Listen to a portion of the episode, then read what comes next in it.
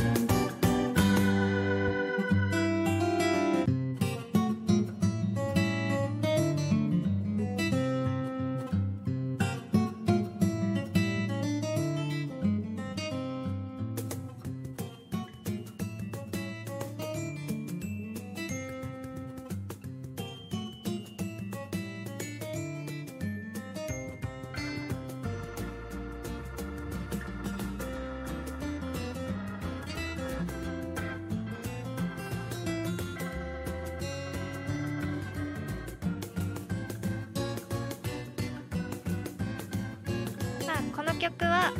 1978年6月25日にサザンオールスターズのデビューシングルとしてリリースされました、まあ、イントロとサビが非常に印象的な楽曲で、まあ、サビは特にコールがしやすい構成になっていて、まあ、ライブだとかなり盛り上がる一曲になっています、まあ、曲がねすごい明るい曲なので、まあ、海外線をドライブしながら聴きたくなるような夏らしい夏にぴったりな熱い楽曲になっています。まあタイトルすごい私調べてびっくりしたんだけどなんかその当時まあ沢田研二さんの「勝手に仕上がれと」まあピンク・レディーの「渚のシンドバッド」が流行ってて、まあ、それを掛け合わせて「勝手にシンドバッド」っていうタイトルになってるってすごいなっててうん、びっくりした。なんかそれもなんか当時ドリフとか流行ってたから8時だよ全員集合の中で志村けんがそう勝手にシンドバッドって言ってたらしくてそれ聞いた桑田さんがそれをタイトルにつけたらしくてちょっと面白いなと思っちゃうえー、それ面白いうんうん。まあねサザンの曲だと他にも有名な曲いっぱいあってまあ「真夏の果実」とかねすごい聴きやすい曲もあるから他にも聴いてもらいたいなと思います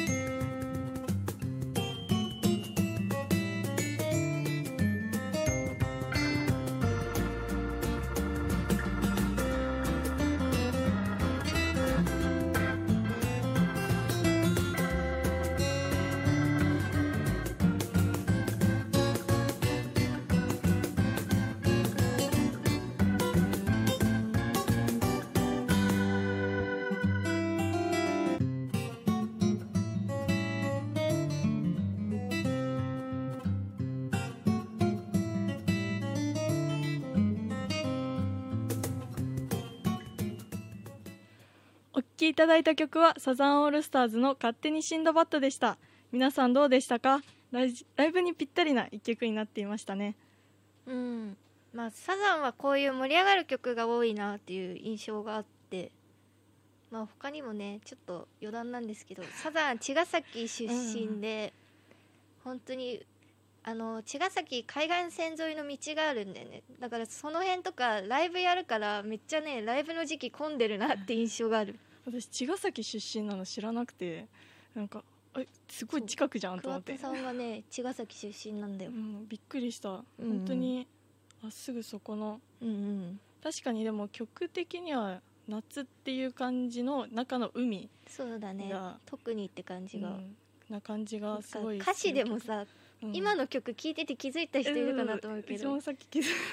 そう冒頭の方で茅ヶ崎っていう単語が出ててそうさっきびっくりした。入ってると思って。そういうところにちゃんと入ってる。愛をちょっと感じます、うん、すごいなって、うん。まあね次も盛り盛り上がる曲でいきたいと思います、まあ、この曲は最近 TikTok でも真似して踊る人が流行り人気となった曲です。世界の終わりによる「ハビットです。どうぞ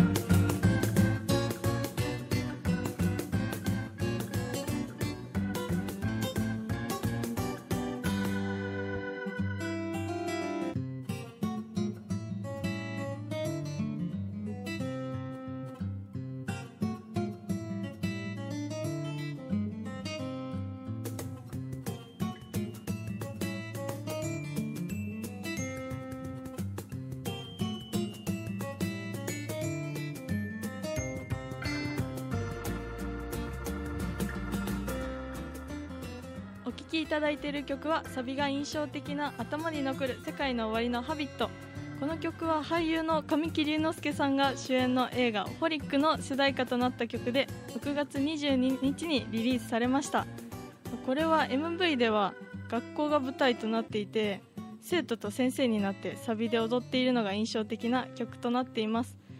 世界の終わりというとまあメルヘンの世界観で聴いていて不思議な感覚になるような歌声と優しい曲のイメージがあったんですけど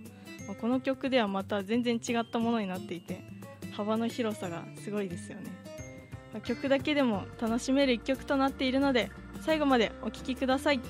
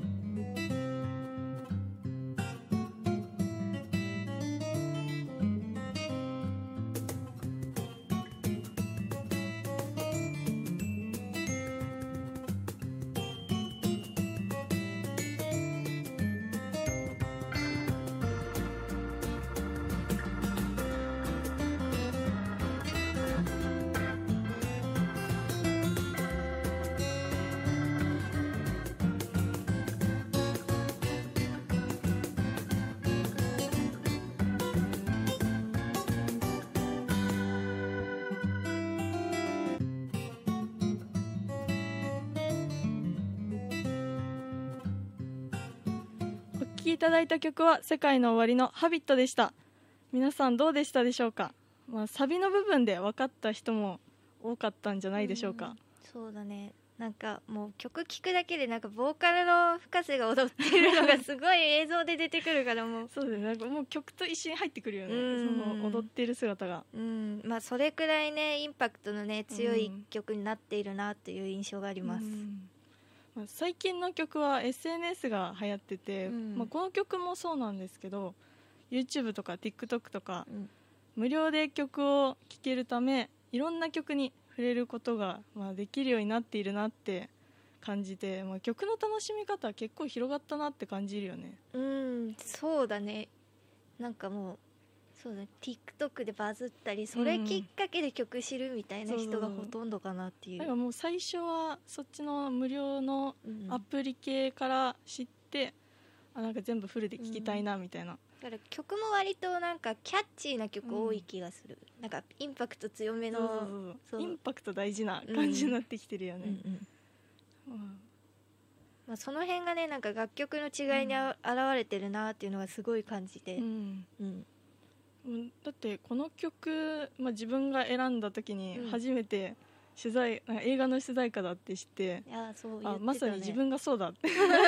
意外と？うん、確かにな。思ったもん。うん、動画でめっちゃ笑った記憶しかないわ、うん。結構。